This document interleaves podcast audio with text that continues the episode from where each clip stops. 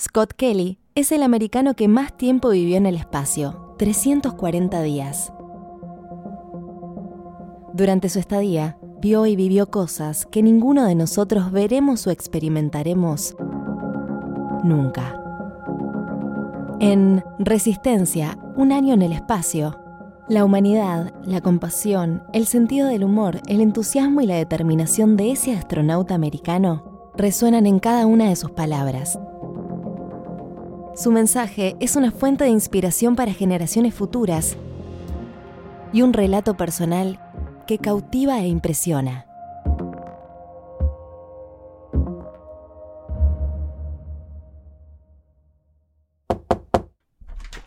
Vení, vení, pasá. Esto es No Ficción, el podcast de libros de Penguin Random House Grupo Editorial. Gracias por acompañarnos. En No Ficción leemos con vos. Te invitamos a descubrir nuevos mundos. Un viaje sin escalas de la mano de los autores más reconocidos.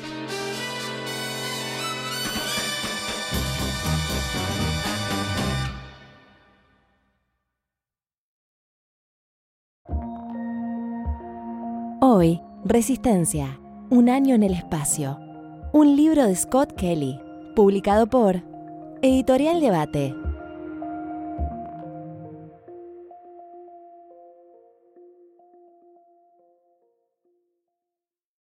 Eagle, we got you now. It's looking good, over.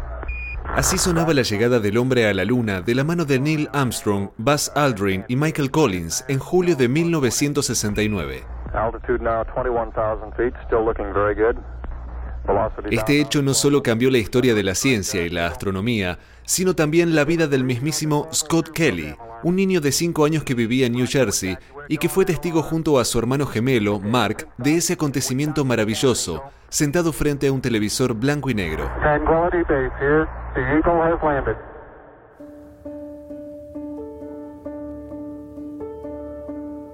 Cuando me convertí en un astronauta y empecé a conocer a otros astronautas, supe que muchos compartían conmigo el recuerdo infantil de salir en pijama del dormitorio para ver la llegada a la Luna. La mayoría de ellos decidieron en ese momento que algún día irían al espacio.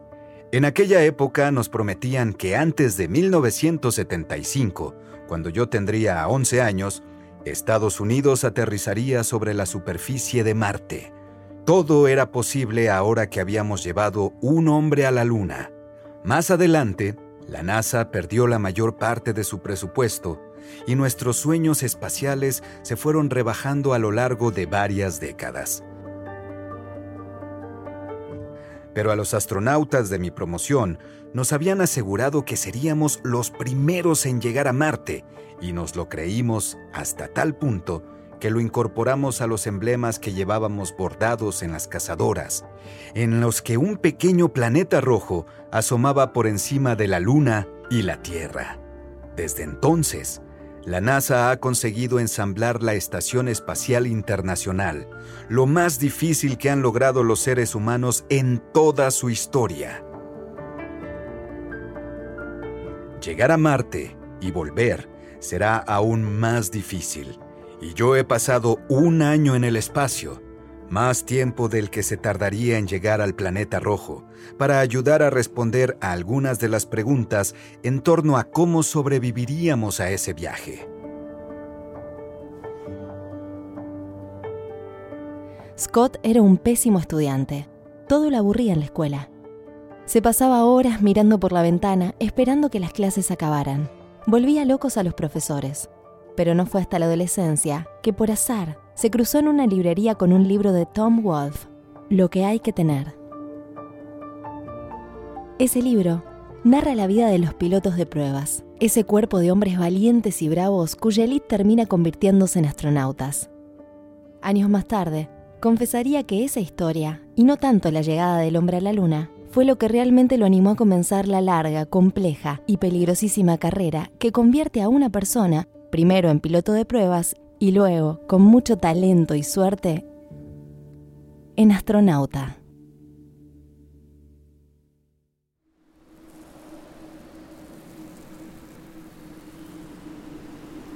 ...20 de febrero de 2015. Hay que llegar hasta los confines de la Tierra para poder abandonarla.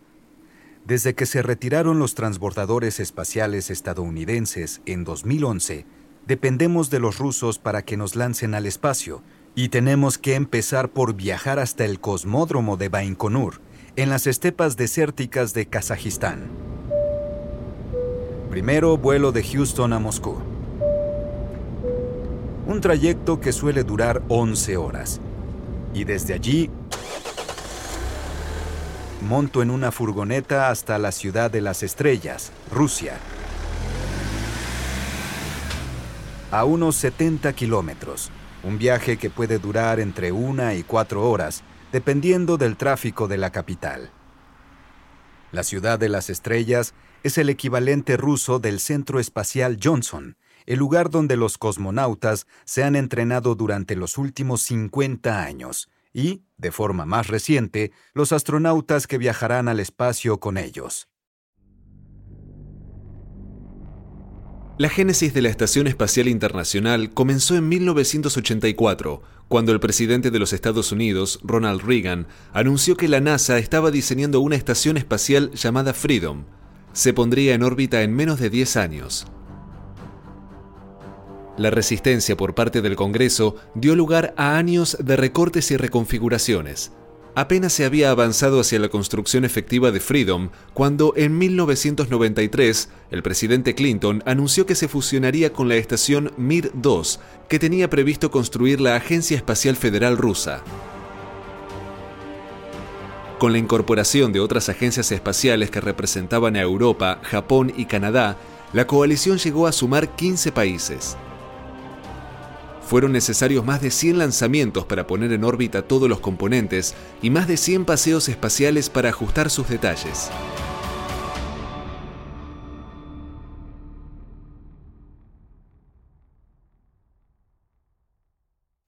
En mi último día en la Tierra, me levanto alrededor de las 7.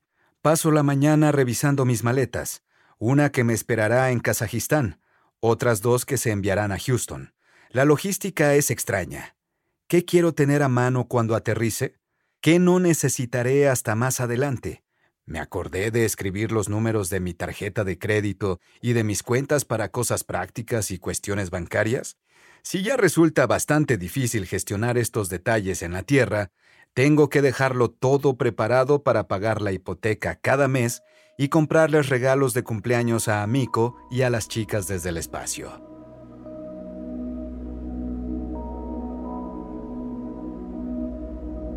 La preparación el día del lanzamiento lleva mucho más tiempo del que uno podría pensar, como muchos otros aspectos de los vuelos espaciales. Disfruto de un baño en el jacuzzi y después echo una cabezada, pues el lanzamiento está previsto a la 1.42 hora local. Cuando me despierto me doy una ducha, tomándome mi tiempo. Sé cuánto echaré de menos la sensación del agua durante el próximo año. Y no soñamos con el estruendo del cosmódromo, ni con este gélido azul oscuro, sino que soñamos con la hierba, la hierba junto a nuestros hogares, la verde, verde hierba.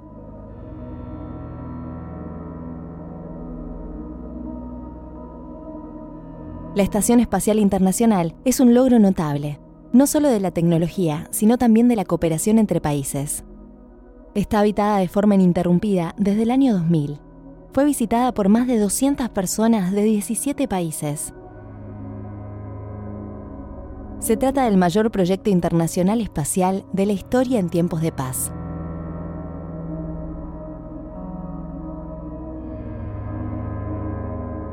Estoy embutido en el asiento derecho de la Soyuz, intensamente consciente de las 280 toneladas de carburante explosivo sobre las que me encuentro. En una hora saldremos disparados hacia el firmamento. De momento, este rock suave nos distrae de la incomodidad de estar sentados en la angosta cápsula. Por tradición, hay un último ritual. Que nadie, Misha y yo subimos los primeros escalones hacia el ascensor. Nos volvemos para despedirnos de la multitud allí congregada y saludamos con la mano por última vez a los habitantes de la Tierra.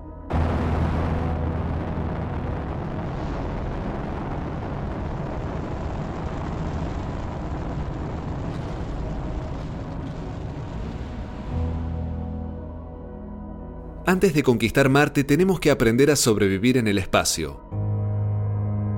Para eso es necesario investigar cómo afecta al ser humano la vida por largos periodos fuera de la atmósfera terrestre. Este fue uno de los objetivos del viaje. Algo que suma valor a Scott Kelly como sujeto de experimentación es que tiene su gemelo. Al no participar del experimento, se convierte en una especie de muestra testigo. Hasta el fin de sus días, la NASA podrá comparar cómo cambió el cuerpo de Scott luego del año en el espacio, teniendo como referencia a su hermano, con quien comparte el mismo código genético. Se trata de un experimento humano inédito.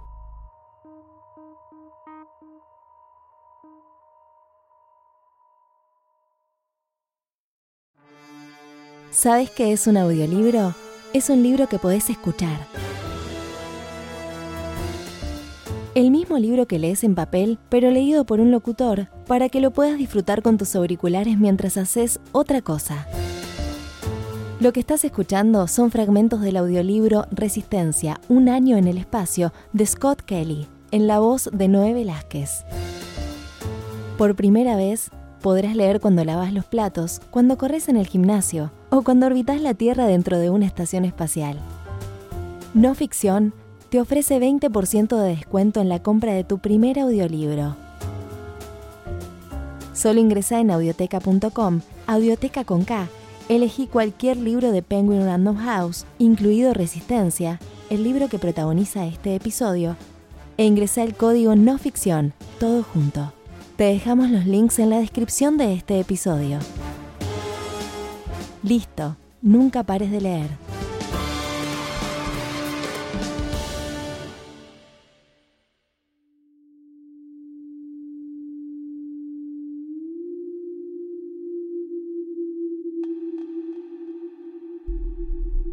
Una cosa que me sorprendió de vivir en el espacio fue lo difícil que era concentrarse.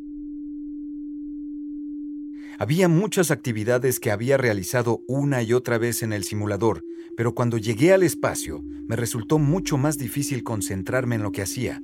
En cierto sentido, creo que se debía tan solo a la experiencia de estar en el espacio por primera vez.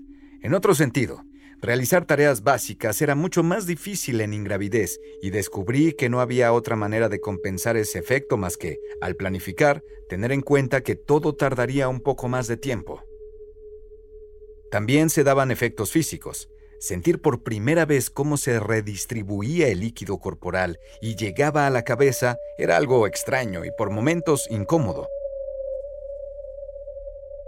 Todos los astronautas experimentan en mayor o menor medida dificultades para concentrarse en una misión corta. Lo llamamos cerebro espacial. Y mi caso no fue una excepción. Cuando uno lleva semanas o meses en el espacio, se acostumbra y es capaz de superar los síntomas sobre el equilibrio, la calidad del sueño y tal vez también otros factores. No podía permitir que afectase a mi trabajo porque si cometía algún error, tendría graves consecuencias.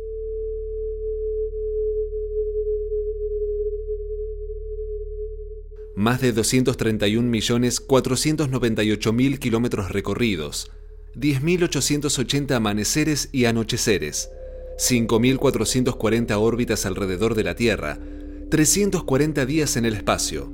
Resistencia, un año en el espacio, es la narración en primera persona de la increíble historia del astronauta norteamericano Scott Kelly, que junto a los cosmonautas rusos Mikhail Kornienko y Gennady Padalka llevaron a buen puerto la misión de permanecer casi un año en el espacio.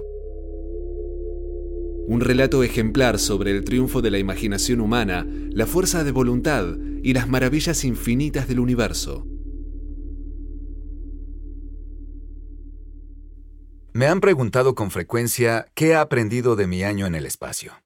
A veces pienso que la gente quiere que les hable de un descubrimiento o avances científicos profundos, algo que me haya impactado en algún momento crítico de la misión.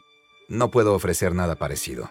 La misión para la que me preparé fue, en su mayor parte, la misión que cumplí. Los datos aún están siendo analizados cuando escribo esto, y los científicos están entusiasmados con lo que están apreciando hasta ahora.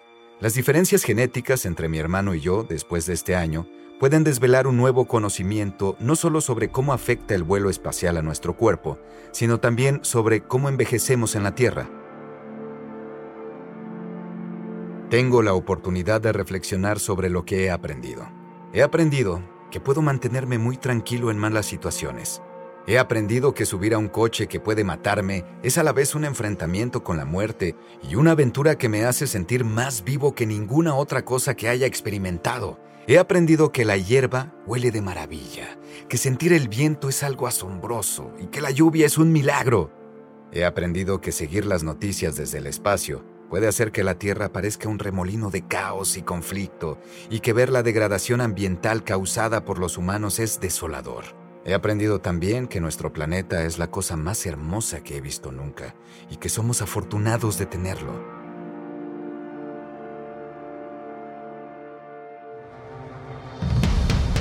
En Resistencia, un año en el espacio, Scott Kelly nos revela cómo es vivir en un entorno absolutamente hostil al ser humano y cuáles fueron los retos más extremos que tuvo que afrontar. Los devastadores efectos corporales, la tristeza y la soledad que conlleva estar separado de los seres queridos, el total y absoluto aislamiento de todas las comodidades terrestres, los catastróficos riesgos de chocar contra basura espacial y aún peor, la amenaza angustiante de ser incapaz de ayudar si algo malo ocurre en casa.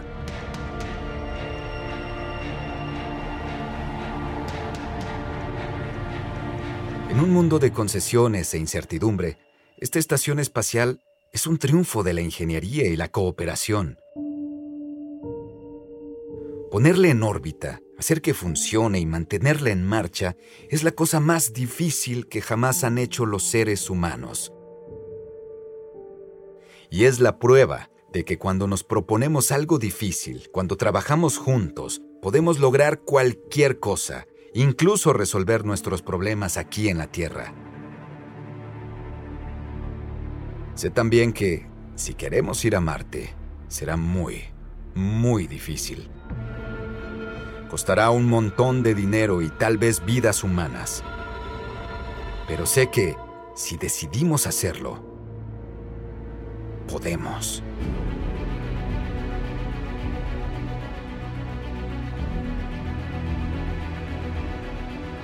Scott Kelly es astronauta y fue tres veces comandante de la Estación Espacial Internacional. Acaba de volver a la Tierra tras pasar un año entero en el espacio, rompiendo todos los récords y convirtiéndose en el americano que más tiempo ha pasado fuera de la Tierra. Actualmente vive en Houston, Texas. No te olvides, con el código no ficción conseguí un 20% de descuento en todos los libros de Penguin Random House disponibles en la tienda Audioteca. Audioteca con K. Probalo y no pares de leer.